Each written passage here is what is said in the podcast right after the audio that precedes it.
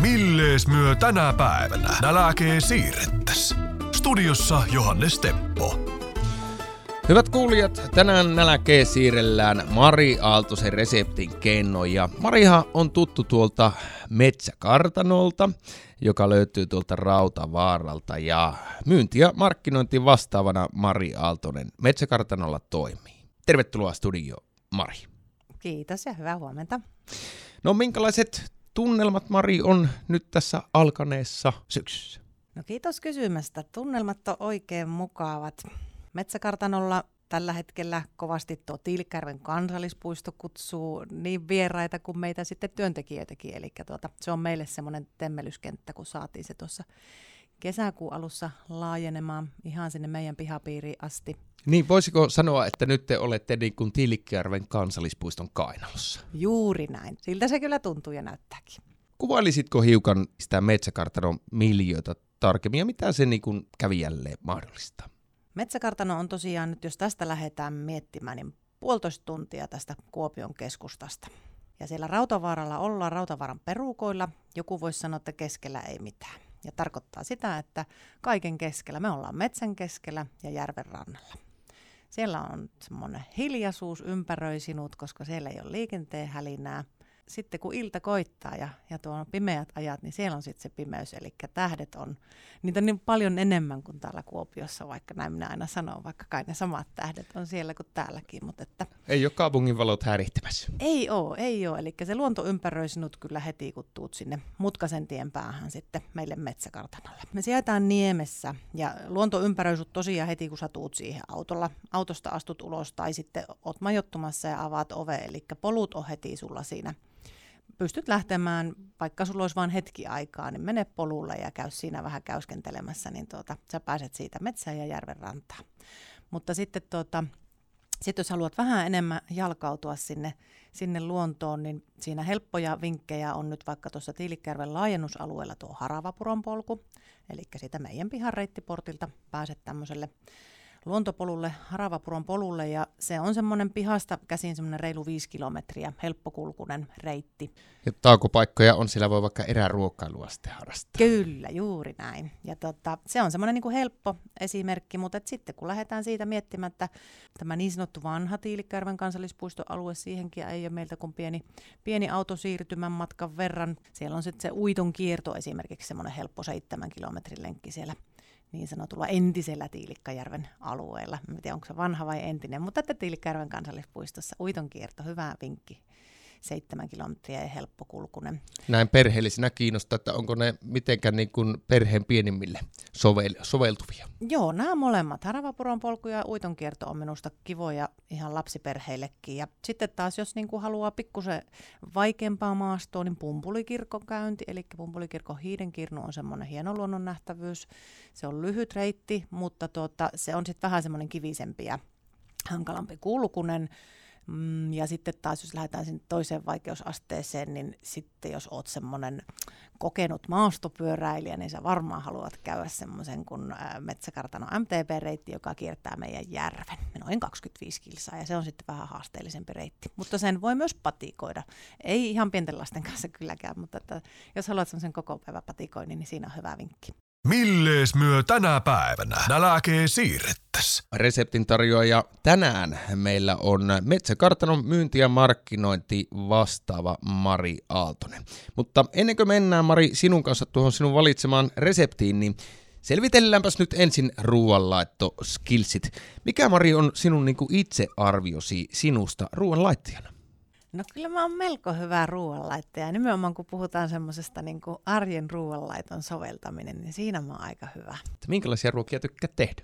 Italialainen ruoka on niin tosi lähellä minun sydäntä, niin kyllähän sieltä nyt sitten joskus, jos sä lähdet vähän paremmin laittamaan jonkun illallisen ystäville tai, tai perheelle, niin sitten sinne voi semmoista italialaista twistiäkin tuoda, mutta perinteinen kotiruoka, suomalainen kotiruoka on ihan niin kuin minun ominta omaa.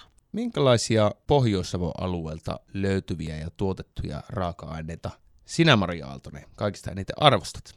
Mulle niin kuin marjat. Marjat on niin kuin se ihan ykkösjuttu.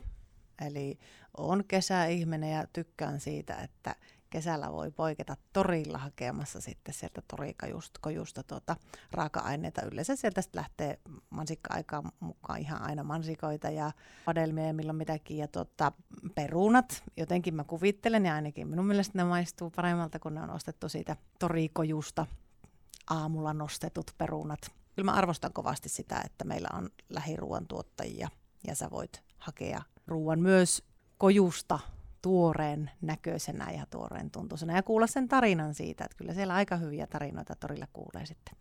On aika kysyä Mari Aaltoselta, joka siis on metsäkartelun myynti- ja markkinointi vastaava. Milleen myö tänä päivänä nälkeen siirrettäisiin?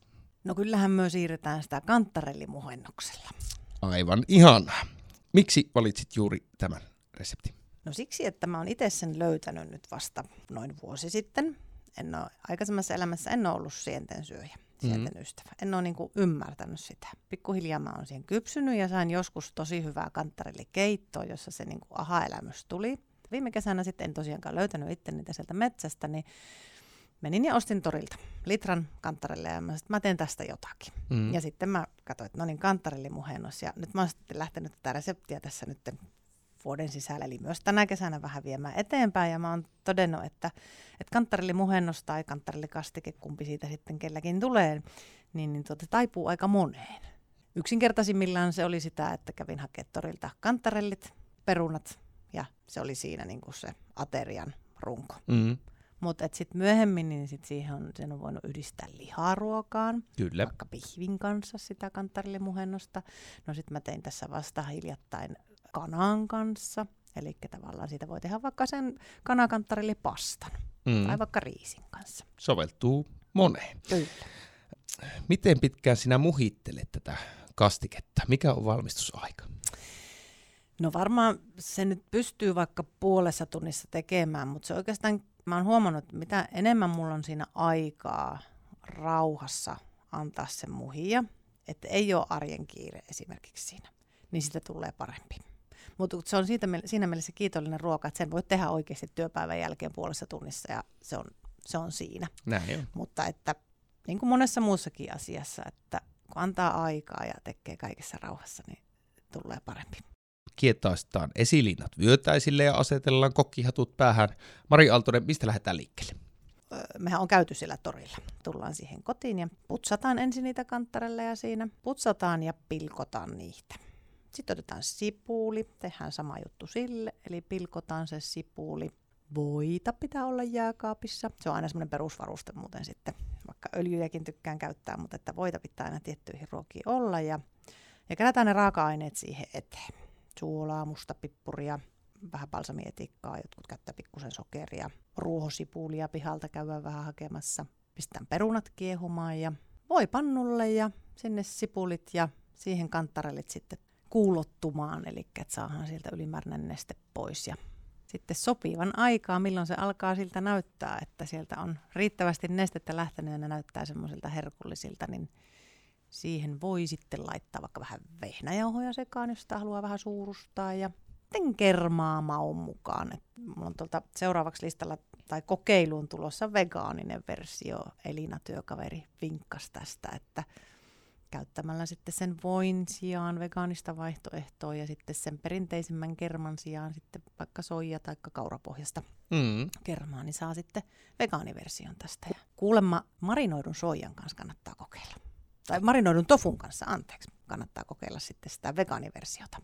Suuret kiitokset Mari Aaltonen tästä reseptistä. Kuulijoille tämä on jo tuttu juttu puttu, että sehän siirtyy sähköisenä tuonne Savoalteen verkkosivuille osoitteeseen savoaalot.fi. Sieltä löytyy minun ja Marin rupattelutuokio ja ihana kantarelli muhennoksen resepti. Se löytyy lähitulevaisuudessa sieltä.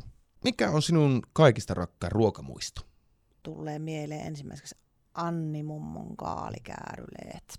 Ei, en, en ole itse osannut niitä tehdä, en tiedä onko edes ihan tosissani koskaan lähtenyt yrittämään ja äitille terveisiä. Tuota, äitikin aina sanoi, että en minä osaa tehdä samalla tavalla kuin Anni mummo teki, mutta hyviä se äitikin tekee, mutta kyllä ne on mummon kaalikääryleet. Missäpä se mummola oli? Täällä Kuopiossa. Piti majaansa ja Sieltä osasi tehdä kääryleet. Kyllä, muun muassa niitä, mutta ne on jäänyt erityisen lämpimästi mieleen. Kiitoksia Mari tästä muistosta ja kiitos tästä vierailusta. Minä toivotan sinulle mitä maukkainta syksyä sinulle ja totta kai koko Metsäkartanon jengille. Kiitos paljon, kiitos kun sain olla vieraana.